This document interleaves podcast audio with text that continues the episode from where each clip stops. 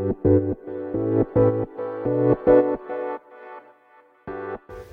はようございます。なつきです。今日は売れ続ける人をねテーマにお話していこうと思います。このオンライン業界でねあの10年以上ね売れ続けてる人ってまあ何名かねいらっしゃると思うんですけどまあ10年経ってなくても10年近くずっと売れ続けてる人って。でまあ最近もそういう方のねお話を聞くことがあってあなんかやっぱりすごいなと思ったことがあったのでシェアさせていただこうと思いました。でそれは何かというとあのリサーチを今でもとにかくリサーチしているっていうこと。で私もめちゃくちゃリサーチするんですよね。コンテンツ作る時もそうだし自分が何か商品化する時とかビジネス始める時もそうだし。であのどういう風にするかっていうとやっぱり自分がこの人いいなっていう人はまあもちろんなんですけどやっぱり自分の発信と似てる人だったりとか似てるっていうかまあ共感できる人かなうんとあの全然ねジャンルは違っても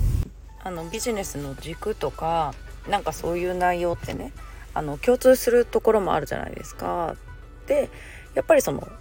どういうやり方でやっているかとかまあその辺も含めて自分が共感できるとか自分があこれを真似してやってみたいなと思える人とかをまあ徹底的にリサーチするんですよ。でまあ私6月もねえっとちょっとあの大きめのねコミュニティのライブを控えているのでいろんな方のね、まあ、今ライブしてる人めちゃくちゃみんなしてるじゃないですかめちゃくちゃ多いじゃないですか。でまあそういうのを見ていてもあもうこの人のもうこの喋り方とかもうこの伝え方みたいな人がねまあいて、まあ、それもいろんな人の見ていく中でねうんでやっぱり自分がこれだっていうでそこを見つけるまでにも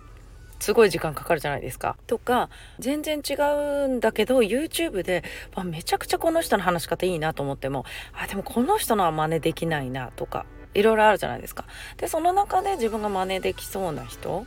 うん、を見つけてもう私ね何十回も見て、まあ、例えばスライドだったらこのスライドいいなとかもう全部写真撮ってとまあきっとねそれぐらいみんなやると思うんですよ。でも私その人の話聞いてて思ったのがみんなねなんかリサーチしましたって言うんだけど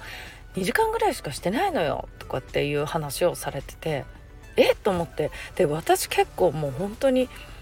まあその方はもう1日23日とかリサーチするとかって言っててまあそれはもうもちろんなんですけどもう私もずっとその人を追い続けたりとかまあ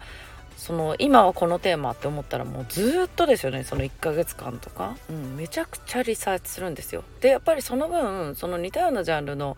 投稿とかもやっぱり入ってくるようになるじゃないですか。うん、で次々そういういろんなのを見ながらね、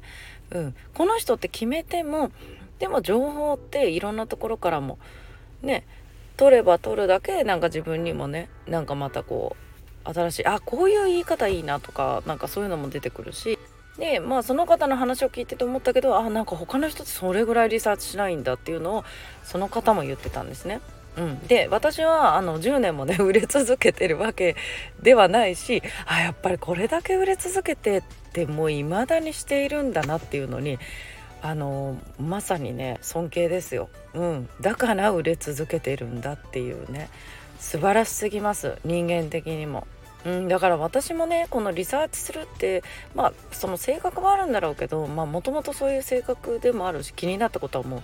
何でも調べてなんかあの調べないと気が済まないみたいなとか。でやるならこだわってやりたいとかね、うん、そういうところもあるんで。まあでもこれがねなんかすごい重要だって言ってたのとなんか自分がねそういう行動、うん、でもやっぱりまだまだもっともっとしていきたいなっていうのをねまた思って10年 10年売れる人にね10年以上 そうそう継続して売れる人、うん、まあ別に売れなくてもいいんだけどまあでもその活躍してるってイコールその人からね信頼されてるってことじゃないですか。うん、それを分かりやすくねこう売れてる人って表現しますけど。うん、でもやっぱりそう継続してね人に信頼されるっていうことは常に自分がトップに立って常に人より情報最新の情報を入れてるとかさ、うん、人より早く知ってるとかさ。やっぱりそういう状態じゃないと人から尊敬されないなっていうのをねまた改めて本当に強く思いましたね。うん、なので私もねどんどんいい情報を入れていけるように今後もねあのほんとどんどんリサーチもね続けていきたいなと思います。はいということでね皆さん今日も素敵な一日をお過ごしください。またお会いしましょう。